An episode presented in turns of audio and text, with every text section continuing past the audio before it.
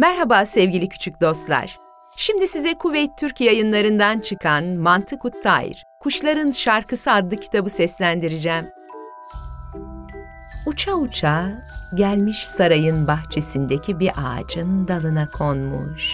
Bu sırada hükümdar ve adamlarıyla çıktıkları avdan yeni dönen doğan kuşu sarayın odasında zümrüt taşlı tüneyinde dinleniyormuş. Avcı Doğan hükümdarın gözdesiymiş ve halinden pek memnunmuş besbelli. Tam keskin bakışlarıyla karşı kıyıları süzerken açık pencereden kendisine seslenen hütütü fark edip kulak vermiş. Simurg diye bir padişahtan bahsediyor. Onun yüceliğinden dem vuruyormuş. Cevap vermiş Doğan. Benim zaten bir padişahım var. Ondan gördüğüm iltifat Elinden yiyeceğim bir lokma bana yeter. Padişahımla çıkacağım avları dört gözle beklerim. Onunla bulunmak bana huzur verir.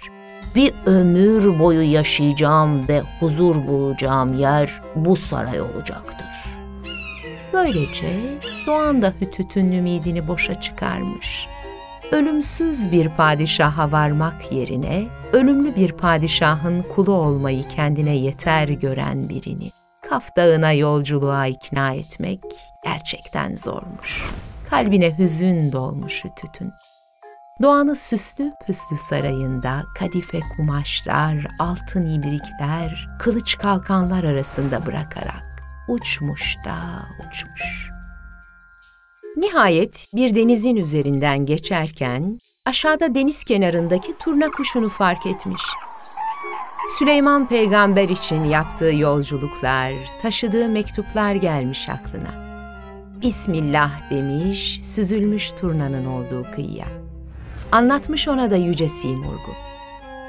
Denizin kenarında yaşayan fakat denize girip enginlere açılmayan bu kış evini böyle denizin kenarına kurar. Denizden bir damla su eksilecek diye korkar, kıyıda adeta nöbet beklermiş.'' İşte bu sebepten denizin kenarında yaşamasına rağmen gönlü denize özlemle dolu bir kuşmuş. Denize olan sevdasını anlatmış Hütüt'e. Gelemem seninle demiş. Hütüt ona kah dalgalanan, kah durulan bu fırtınalı denizin bir gün gelip onu boğmasından korktuğunu söylemişse de vazgeçirememiş turnayı deniz sevdasından. Evet sevgili çocuklar, bu bölümün sonuna geldik. Kuşların macerası bir sonraki bölümde devam edecek.